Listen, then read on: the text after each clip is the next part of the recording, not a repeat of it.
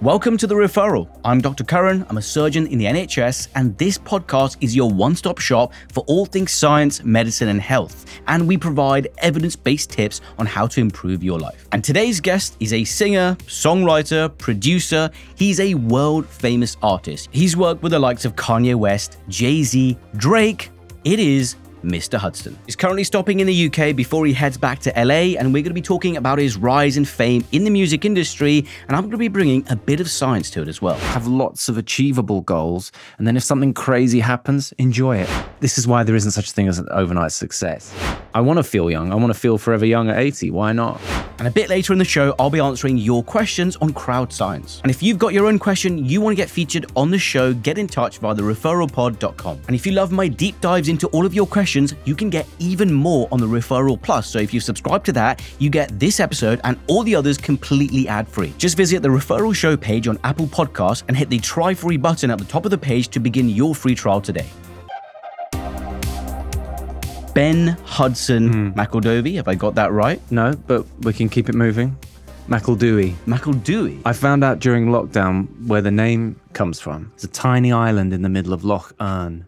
Okay. And our ancestors lived on this island. And we're talking Game of Thrones era, 400, 500 years ago. Okay. We're going way back. And they live on this island and they were kind of naughty boys. Mm. One day they go out onto the mainland and they come across another tribe and they rob them. They take all their stuff, their kilts, their swords, their sporrans, their whiskey, whatever Scottish people had at that point, which probably wasn't very much, their porridge. They go back to their little island, have a party, get drunk, fall asleep. In the middle of the night, the other family, daggers between their teeth, swim out in the dark to the little island and they kill everybody on the island apart from one little boy. Very young boy. I guess it's respect to the ancestors that you don't wipe out the bloodline. Right. You keep one boy and they take him with them and they keep it moving.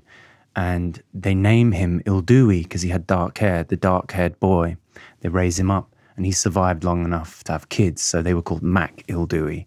And that's where the name comes from. Wow, that's incredible. Now, in 2006, I guess, is when you first blew up, as it were, with Mr. Hudson and the Library, your band. And it was around 2008 9 where I started listening to you. I was in Tiger Tiger nightclub in London. I was a medical student. I then. remember it. Yeah, good times and bad times. The Thinking Man's All Bar One. yeah, yeah. And like a spicy All Bar One. Yeah, you could say that. And I remember Forever Young started playing, and it was obviously that's the song with Jay Z on the Blueprint, and I was thinking, wow, this is really like resonating with me at the time. And you had a solo career, and then you were snapped up by Kanye West's, mm. you know, record label, Good Music.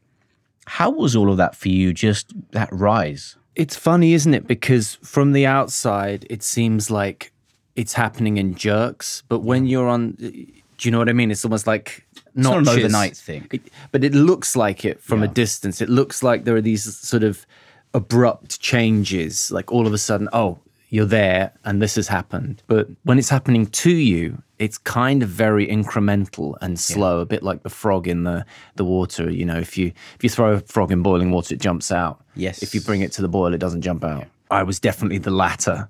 You know, things just day by day got wilder and wilder to the point where I was just like, am I in a film about a boy from Birmingham who ends up in Hawaii making music with Jay Z, etc.? You know? That's incredible. You wouldn't put money on it. It's kind of stranger than fiction. Somebody commented on my social media when I told the story of ending up in Hawaii and some of the twists and turns. And I just told a little bit of the story of that like summer of 2008. And somebody commented, This sounds like a fever dream, something that you would make up. So I think I saw that video. I think uh, that was when I saw you on TikTok for the first time. I was like, "Oh my god, it's Mr. Hudson!" And I guess I wanted to ask, when you reach that level of fame and stardom, when you're surrounded by your idols or the biggest names in the music industry, Kanye West, Jay Z, Rihanna, was Nicki Minaj there as well? She wasn't in those sessions. She worked on My Beautiful Dark Twisted Fantasy. she oh, has a feature, but I wasn't there at the same time. So there was kind of a, a revolving door of different artists. artists. And some people would pho- kind of phone in their bits. So they do it from a distance in their studio. Yeah. So, for example, on 808s and Heartbreak, you, Lil Wayne's on the record. I didn't meet him, Right. but I did meet Young Jeezy and so on. Yeah. Um, some people would have to phone their work in. I mean, Forever Young, Jay and I made the record without meeting. Wow. Yeah. The track and my vocal were recorded one humid night, Friday night in Hawaii. And I was leaving the next morning. And it was really like the 11th hour, just for a bit of fun. We made the song. And then it was sent to Jay. We went to the club. I'm dancing to Amelie, Amelie, Amelie. Yeah, remember yeah. that song? And having a couple of tequilas. And then I went straight to the airport. I fly back to London. It's a 21 hour journey Oof, rough. via the west coast, get back to London, went to the movies. You know, when you've been traveling, you don't really want to go home. You yeah, ever had that? extend that holiday. exactly. You don't unpack your bags. And I'm kind of on a high. I go to the movies, watch The Dark Knight, leave the movie theater, go home. I realize I've left my Blackberry in the cinema. I have to go back, turn it on. It says come back to the States. So I get on the next plane back to LA. That's how mad it was. And when you are surrounded by these stars and you have some acknowledgement from them and you're co-signed from them saying, yeah, this is a great song or what you're doing is great. And you have best-selling records and you're in the, you know, top UK charts and worldwide charts. It's not the same what I experienced, but for example, if I make a YouTube video that does really well hmm. and I, you know, get some acknowledgement from my audience who listen, I feel a certain pressure that my next video and the next one after that has to consistently be good. Or even in surgery, if I do a surgery very well, I can't predict how the next one will go because it depends on the anatomy of the patient, but I want it to be better. Sure. What how do you deal with that pressure of constant audience praise and upping the game each time? What does that do to you and how do you deal with it? I think sometimes it's a mistake to have one goal that is very mm. far off mm. and very hard to get to. I'm going to get the ring into the fire of Mordor, or I'm going to get a hole in one the first time I hit a golf ball. What's more realistic is to say I want to get round the course without embarrassing myself. I was picking the low hanging fruit. Yeah. So I'd already achieved my goals, and to even be there in the States working with A list rappers and singers and producers and engineers was already well beyond my dreams. So I was like, cool, let's see what happens. I think I read Kanye West once was quoted saying, Mist, everything I hear from Mr. Hudson's a smash. He has the potential to be a bigger artist than me and the most important artist of the generation. So when someone thrusts upon accolades like that on you, is that not external pressure? Only if you take it literally. Yeah. I mean, if I said, I love this guy, I did his podcast, he's going to find the cure for cancer, you could be like, yeah, but statistically speaking, it's Yeah. not going to be me. And if it is, it'll be as part of a team. Yeah. Okay. So somebody can can put this crazy goal in front of you. You don't have to accept it. Hmm. You don't have to take the ring to Mordor. I wouldn't. I'd be like, you take it. Do you know what I mean? You're a big Lord of the Rings fan. My dad used to read Lord of the Rings to us to get to sleep. Being younger, I would always fall asleep halfway through, so I only know the first half of each chapter.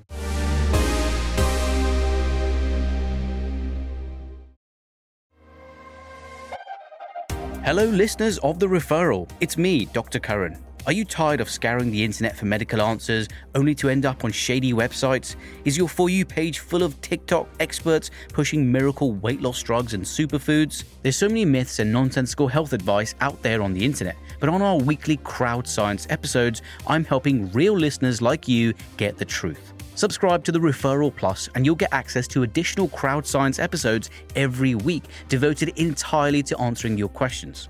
Plus, as an added bonus, you'll enjoy ad free listening of all our episodes.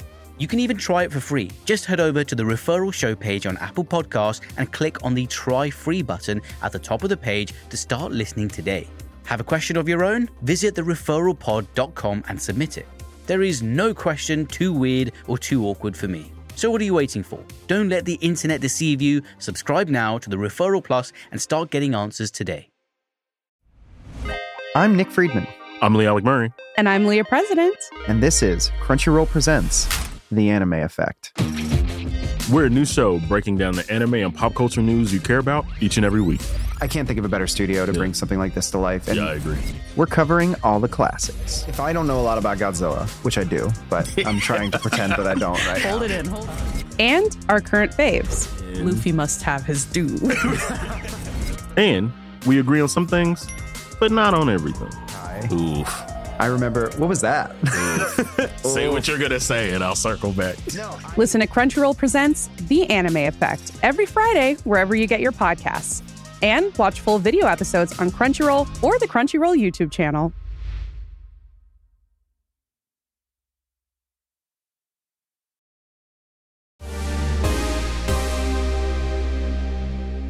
When you were growing up was music from you know the first time you could remember a huge part of you and was that pushed to onto you by your parents or by yourself I didn't feel a lot of pressure, and maybe that's why later on in life I didn't acknowledge any like outside pressure. So I grew up in Birmingham. Hmm. And I grew up in Handsworth Wood. I don't know if you know familiar with that neighborhood. 0121 baby. And for me to get to London was success. okay For me to get a record deal was success. For me to go on tour and open up for Amy Winehouse was success. For me to open up for the police, my mum was a big fan of Sting and the police. That's success. For me to do Jools Holland, that's success. So when this crazy American stuff happened, I was already like, I've done it. done it made it I just didn't want to get a real job. If I'm really honest with you, like huge respect to everybody who does the nine to five thing, but I knew it wasn't for me. So that was really my sole goal. And I know I know it takes privilege to be able to have social mobility and so on to be able to escape that. But I I couldn't do it. School gave me enough of an idea of what that was going to be like. So I think I wasn't built for it. Some people are. And I think that's the healthiest way is like have lots of achievable goals. And then if something crazy happens, enjoy it. Mm. Otherwise, it's all going to be a little stressful, isn't it? I think it's very easy to, like you said, have that, you know, insurmountable goal that you feel is overarching. Like, you know, you need to get to the top of that peak. Whereas probably the easier thing is to get to each point in the mountain and reassess what your next target is. I mean, same Yeah. for me. When I first started in surgery, I saw some of my seniors doing, you know, a bowel cancer operation. And I thought, holy crap, I don't think I could ever do that. But then I closed the skin. And then the next step was dissecting a bit of that, learning the anatomy, and then joining the two bits of bowel together, doing different parts of the operation. And then eventually, after many years, putting all the parts together and be like, actually, this is pretty okay now. And how long did you train for? Oh, uh, I mean, 10 years. There you go. So it's it's a lot of work that goes into it. You've more than done your 10,000 hours. You've done like 100,000 hours. It's lot, and it's it's more ten thousand hours replaying it in your head as well, not just the practically yeah, doing. it. dreaming about it. And if you came into into the studio, you'd be like, I don't know how to make a record. But, mm. but similarly to your practice of surgery, everything we do is lots of simple steps in sequence. And, you know, it's familiarizing yourself with basically what all the buttons in the studio do and all the software. And you just learn them one by one. Um, same in the gym, you know, same with anything. And I think there's a lot of wisdom in what you're saying that if you break something down into the small, achievable steps, this is why there isn't such a thing as an overnight success. If if I went in for an operation and you said, "Yeah, I just figured out over the weekend that this is really something I wanted to to get into," and you're my first, you know, I, I read some YouTube videos. I'd be like, "Get this man away Dude, from me." yeah. I have actually looked up stuff on YouTube before operating on patients, but that's not because I didn't know what I was doing. And actually, I don't think that should be something to be embarrassed about. Okay, Right? Because because it sounds terrifying. it sounds terrifying. And I would never say that to a patient, but actually, you never say that on the internet. I, well, I just have. This will go on the internet. Um, look, listen, your process, creative process. Like for me, you know, I, I, I guess there's a lot of. It might sound weird, but there's a lot of similarities between any craft, really, whether it's surgery or music. And before I do an operation, I prepare it mentally in my head. Uh, you know, I, I like to actually listen to music before I step into the operating room. And I've even got an operating room playlist that keeps me in the zone. What do you do as a creative process? to kind of get into the mood of creating something new. Like you can't just be like, I'm going to make a new song today. Boom. Like, what's the fire for you? I get really inspired by a combination of listening to new music that I, things I feel I haven't heard before Okay. that that excite me. So something avant-garde. It could be the production, could be the lyrics, could be something harmonic, it could be a blend of two genres. I also I'm always listening to very old music stuff from like the 40s, 50s to kind of listen to music that doesn't have any technology in it. Oh, no computers were involved, no drum machines, No AI. No AI, and often like not even any amps, just like one microphone in a room with a bunch of people who perform just one take and that's it. So I love listening to like the Ink Spots and Nat King Cole and Frank Sinatra and stuff. So yeah, I like to listen to really new stuff or really old stuff. I don't really mess with the middle very much. The other thing I do before I go to the studio is I don't listen to music. So I might say we've got a session on Monday Right, yeah. afternoon. I will listen to music over the weekend, but Monday morning I want to keep my ears fresh. So I'll go to the gym, I'll go for lunch, shower and shave, and then the ears are kind of not tired. It's like So the sort of smelling coffee before you smell the next perfumer. right. Uh, reset the slate. So if you have bring an idea to me, I'm hearing it with fresh ears. And if you play, sit down at the piano, I'm like, okay, beautiful. I'm as receptive as possible. So that would be my tip: is like digest a lot of stuff that's going to inspire you, and then take a break. If you do that just before going into the studio, or just before trying to write, even at home, it's still going to be ringing in your ears. And if you're not careful, you'll just play what you heard. But I love that kind of almost like a fast. Yeah, So yeah. you digest all this wonderful music for a couple of days, take the morning off, and go in. I feel that whenever I'm trying to be creative, there's there's a couple of things that help me, whether it was revising for something or coming up with a new video idea or just doing some anything creative. There's two things. One is obviously my most creative moment and when that creative tap is just flowing is when I'm doing the most banal mundane things whether it is literally walking my dog driving into work taking the train in you know, it's when your mind wanders, and that is when your creativity is at its peak, and that's when I kind of jot down ideas. And secondly, it's when I'm trying to create something, I take in little breaks because I don't think most humans and their brains can focus for more than maybe 20 minutes at peak mm. intensity, maybe 45. Mm. But you have to bake in some breaks there because when I was in medical school, even the lectures would go on for two hours. And that's asleep. what we fall asleep. And I actually stopped going to lectures in medical school because of that, because it was too long and I couldn't focus. Is what what do you do when you're in a studio session trying to crank out this before a deadline? Hmm. How do you get your maximize your creativity? Well, there are two approaches. One is the just get it done. And if that means working for 12 hours on one song, even though you're starting to hate it, then that's the just get it done because there's a deadline. But that doesn't have to happen very often. I like to take, I think breaks are so crucial for the fresh air thing that we were talking about. You can't work on music seven days a week. For people who are really trying to get their hustle on in the music business, I always say, do have that one rest day. It doesn't have to be like Saturday or Sunday. It could be you could take Wednesdays off. It doesn't matter, but have one day when you don't do music and you don't talk about music. You mm. just go and do something else. But I'm a big fan of work for 25 minutes, take 5 minutes off. I'm a big fan of work for 50 minutes, take 10 minutes off. I talked about it on TikTok the the idea of like say we have 8 hours in the studio, we'll we'll set our timer for an hour and we'll do a new idea every hour for like four or five hours. Then we'll, you know, literally leave the studio and get some dinner, come back an hour later, listen to the four or five ideas, which is your favorite. Then we work on that for two hours and then we go home. very similar to what you just described.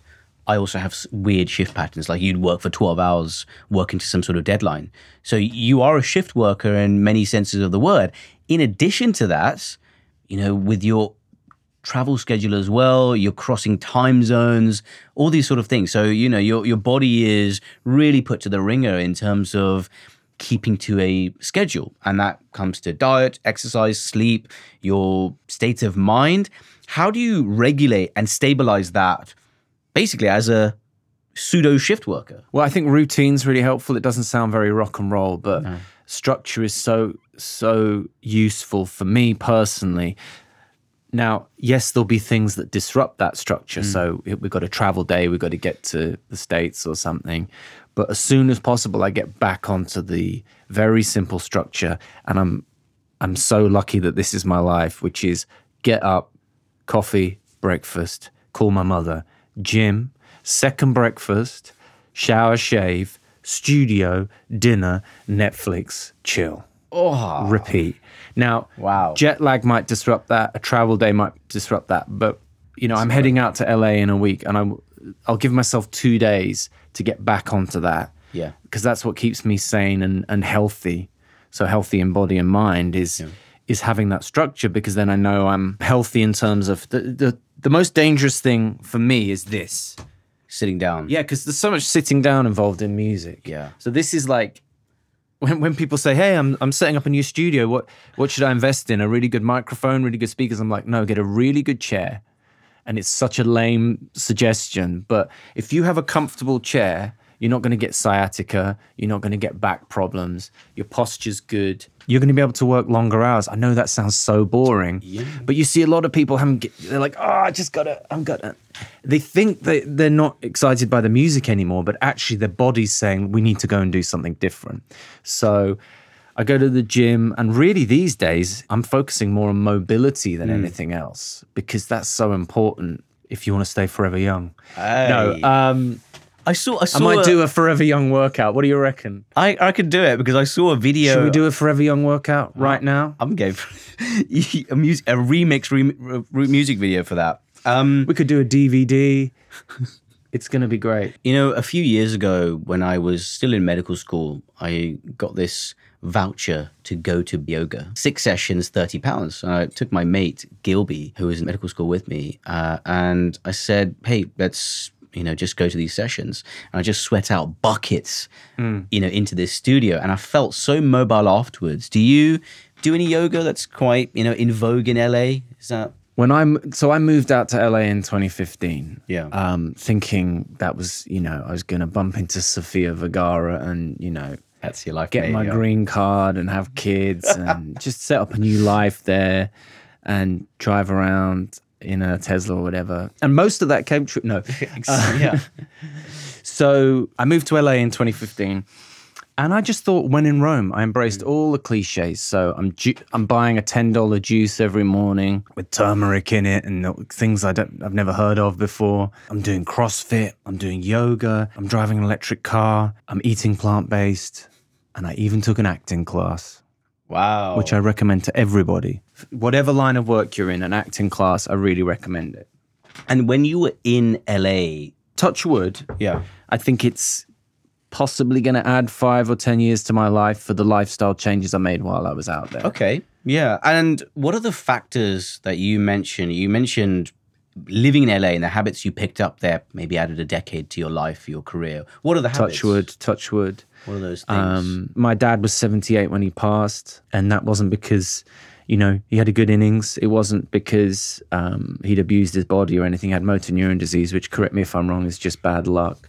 Horrible Um, stuff, yeah. But when he passed, the silver lining to him, to, to my dad's death, because I'm old fashioned and, you know, I don't like euphemisms around around death, but it kind of gave me a kick in the ass. And I was like, hang on, I want to be a healthy old man. Like, Yeah. that is going to happen. I want to feel young. I want to feel forever young at 80. Why not? So I kind of 2015 2016 I, I moved out to la and i started i wouldn't say studying but just really tuning into that the whole conversation the broader conversation of looking after yourself which we did not do in the music business in the 2000s yes. we didn't do that it wasn't a thing it was probably you know who went to a gym in the 2000s yeah. I think I think we probably have social media to thank for Brits going to the gym. Like obviously people who were into sport went to the gym. Yeah. But my my peers in the 2000s, I don't remember anyone saying the word gym between 2000 and 2010. I feel it was uh, personally. I think it was Jersey Shore that got everyone to the gym. You know, GTL, Gym Tan Laundry. I'm familiar with the phrase. uh, Will you believe me when I say I've never watched the Jersey Shore? I'm familiar with the haircuts, Yeah. iconic haircuts. Blow out Pauly D. Pauly D. Yeah, Right. DJ Pauly D. Shout out Pauly D. So for people who weren't there, Camden in the 2000s, it's almost like they gave you a pint and a cigarette when you stepped off the tube. Do you know what I mean? No one had any gains. I'd never heard the word gains. We were just in skinny jeans wandering around. You know, it was not a healthy environment. Yeah. And I think people started kind of, you know, around 2010, a little before, let's- to be honest, you got this new kind of pop star who was looking after themselves and being explicit about it. So whether that's Ellie Goulding or Calvin Harris or Ed Sheeran, people saying, do you know, what? I don't drink. I have these goals. I'm enjo- I'm too busy. Like, why would I want to slow myself down. They're like, I'm not going to drink till I've finished my album, or I've got this tour coming up. I don't want to drink. Hmm. I'd never heard that before until about 2009. In 2023 where we've got AI, social media, how's have those two things completely changed the landscape of music compared to 2006 when you first blew up? it's a completely different industry. So it's kind of done a 180. Mm. We would play and play. We would play live every night if we could. So open mic nights, clubs, pubs, try and get on tour, opening up for an act that already had a thing going.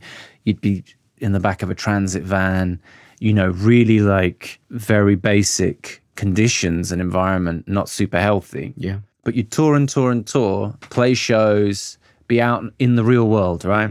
Handing out flyers, maybe giving CDs to people, and you'd be outside other people's shows trying to steal their fans by giving them flyers. And if you spotted a, a DJ or something, a Radio One DJ at the show, they've got to have a CD, right? So you'd play until you until the gatekeepers said you're good. We're going to sign you, or we're going to give you a, a demo budget to go into the studio and record. And you're like, okay, now we've got our foot in the door. And if that goes well, because pub- in the old days, publishing companies as well would say, I'm going to chance a couple of grand on these kids and see what they come up with if they go into a recording studio, right? And if that goes well, you get to make an album and then they promote it and you go back out on tour and hopefully people buy the physical thing in their millions and then you get your house on the hill. So that was the that was broadly speaking the plot. And you do an album every 2 years, right? So you spend a few months in the studio and you get out on tour if it goes well, you've got like an 18 month touring promo cycle. Make another album, do it again. And if you're lucky, you get to do that several times. Sadly, a lot of bands would make the album and they wouldn't even come out Right. because they'd be like, yeah, no, it sounds good, but whatever. What I'm getting at is that it's done a 180. So now instead of playing until you get the chance to go into a studio and make a record, you now make records until you get a chance to go see, on tour. I No one gets to go on tour until they've had a hit. Okay, I get what And you they mean. have a hit by blowing up on social media. Yeah. And now the lab- labels are still in the middle. and the They're looking publishing at how many companies- followers you have, how many views you have, your rather metrics, than just your right? talent. Your optics, your metrics, all of these algorithmic words that, you know, yeah. like Lil Nas X, for example, and- he's blown up purely from social media. Right. You know, it's funny. I have mixed feelings about social media. I feel like social media is a little bit like vapes. We never asked for them, but they're addictive. Yeah, yeah, they are. I remember when Twitter came out, I was like, we don't need this. Why do I want to text the internet? S- said Mr. Hudson as he was tweeting this. Why? I wasn't tweeting that. Oh, were you not? You're not on Twitter. I remember the moment when we, it was probably 2008, and this lovely guy was brought in to explain to us that we needed to do this social media. And we, you know, I was familiar with Facebook, and we we kind of used MySpace to help us blow up. And for me, social media was having an email mailing list. That was enough. And I remember thinking when Twitter came, when we were being told about Twitter, and it was very early, I was like, yeah, we don't need this not so much as a as a band or to promote our music because I kind of got that, but I almost felt like humanity didn't need this. Like, haven't we got enough noise already? And now here we are, where like Twitter's just one of a whole ecosystem of things that that we have to tend to. You know? I feel, in my perspective, like it's slightly different in terms of social media because I often tell people, say, in an average clinic, I could see in three hours 15, 16 people. And that's me working pretty fast and hmm. assuming everyone is, you know, quick to be seen. But on social media, if I make a video about bowel habits and optimal bowel routines, and that video gets 5 million views, even if a fraction of a fraction of a fraction of people see that video Yeah. and take something away from it, say 100 people out of the 5 million, Yeah. then I've done more in that 60 seconds than I have in a three hour clinic potentially. Yeah. So for me, the metrics and the law of very large numbers and social media makes sense to improve population health on a Yeah. national, maybe global You're doing level. good. You're doing Yeah. good. Some people aren't, and some people are Yeah. just adding to the noise.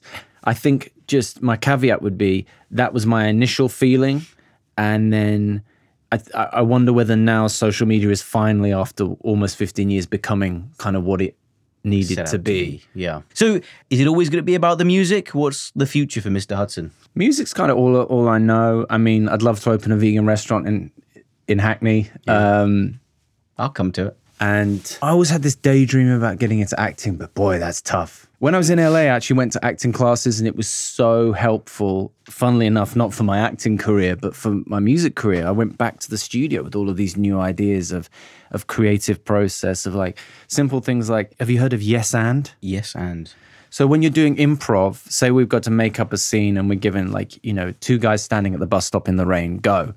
You know, and I'm I'm like pretending to hold an umbrella. I'm like, oh, it's raining cats and dogs. And you say, no, it's a beautiful day. I mean, it hasn't rained for for weeks. That's no, and you haven't anded. So what you've got to do oh. is like, you've got to say yes, and it's bloody freezing, isn't it? I wish I'd brought my my. to continue the. I wish I'd worn a couple of layers. So you're basically saying yes and this. And to take that from improv and acting classes to songwriting is great because then if someone throws me a curveball or they say so, they suggest something that I don't agree with, rather than saying, "Nah, don't know if I like that," I don't know, which is kind of is it's dead. Constructive the energy's feedback. dead. You're like, yeah, that is a brilliant idea, but you know what? We can also do this, and you so you divert the energy. It's like the positive sandwich, positive critical sandwich, where you give I've heard them it some- called something else. It's called a shit sandwich, Shit doctor. sandwich. You know, I heard that one. Oh, well, not in that sense of the word. Um, yeah, good news, bad news, good news. Yeah. Great to see you. You're fired. Can you still make lunch at the weekend? the family can't wait to meet you. It works in, in our process as well. So you, you come out the vocal booth, you've sung your heart out, and I'm like, that was brilliant. Hmm. Hair standing up on my arm. Like, I can't wait for people to hear this song.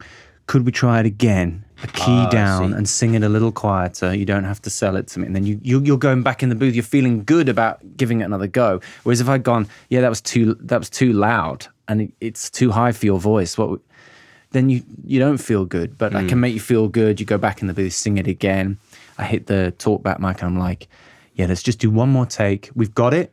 We've definitely got it. That was it. That last take. Let's get another one. but let's just do another one. Yeah, that's what these guys do to me as well. Just do another one. Yeah, It's What? It'd take 30 seconds. yeah, And yeah. No, I got you. Sometimes I'll someone's sung a beautiful vocal and I'm like, that that will do, but I wonder if we can beat it. What I do is I say I want to double it because you know a lot of the time when mm. you listen to music, the performers sung it twice or three times and we Yeah, stack yeah, them on top. It's kind of like we've oh, cloned yeah. them. So I said we've got it. We've got the lead vocal. Can you do me a double? Yeah. And they'll sing along, and that's the lead. Because they ah. sing along with this carefree thing of like I've got na- it. Yeah. I've nailed it, and now I'm just having fun. Yeah. And then I, and then I'll say, "We've definitely got it now." Just for a laugh, can you do like a really quiet one, and That'll be the lead. and that'll then be the lead, and then I'll use the two le- leads that they thought were the lead and the double as background vocals, and then I'll say they'll come through, and I'll be like, "Our work is done," but then I'll I'll say, "Just do me a favor, just go one more time," and I'm like, "Who's your celebrity crush?"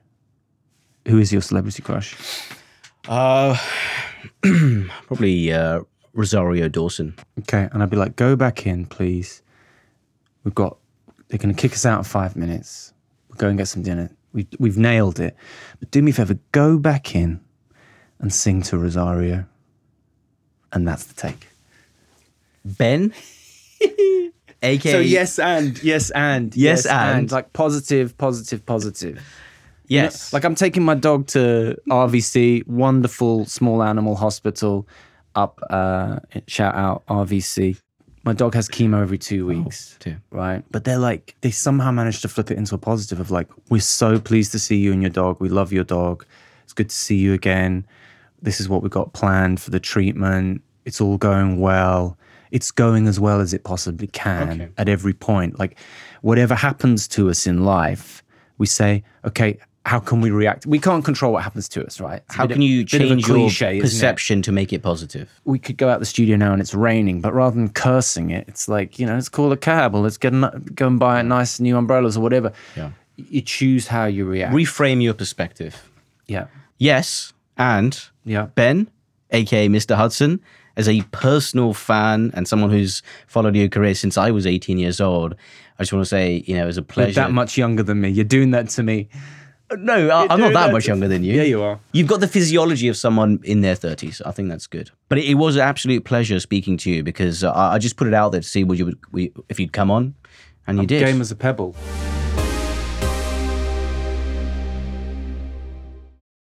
If you're looking for a smoking gun, I can absolutely guarantee you, you will not find it.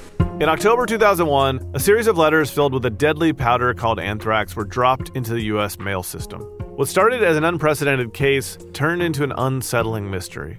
Who sent these deadly letters? And why? From Campside Media and Sony Music Entertainment, I'm Josh Dean, and this is Cover Up Season 4 The Anthrax Threat. Available now. What if you could become stronger, more resilient, cure disease, and all you have to do is get naked in the cold and breathe? You get into ice water, and instead of like freaking out, you relax. It's called the Wim Hof Method, and Gwyneth Paltrow and Justin Bieber love it. I do the ice plunge because it's good for your body. But there's also a dark side. How many people have died doing the Wim Hof method? We can override even death. Listen on the podcast Infamous. That's Infamous, playing now. Just before we go, we've got a listener question. This time it's from Charlotte in Stafford, who says Hi, Dr. Karan. I go through phases in my life where I get lightheaded quite a lot. I can't really seem to work out what it's associated with. Is it to do with low sugar levels, being hungry or thirsty, or can it be something completely different? I'd love to be more informed so I can work out what's making me feel like this. Thank you so much for all the great info you give on your podcast. So, Charlotte, thank you very much for this question. And you know, this is probably quite a common one, and hopefully it's relatable to a lot of people listening. So, lightheadedness, as you can imagine, you know, the number of potential causes for someone feeling faint, you know, is ridiculously long. Common things are common, so it's worth seeing your doctor to get you know ruled out for a number of things. Thyroid related issues have you got iron deficiency anemia which is probably the most common type of anemia in the world? And particularly in women if you're having heavy periods other period related abnormalities again it's very easy to be iron deficient. If you're vegetarian or vegan sometimes it can be difficult to get high amounts of iron you know in your diet as well that can cause lightheadedness but even aside from iron deficiency anemia there are other things like POTS syndrome postural orthostatic tachycardia syndrome, which can also be related with lightheadedness, and even more simple things like dehydration. Are you drinking enough water?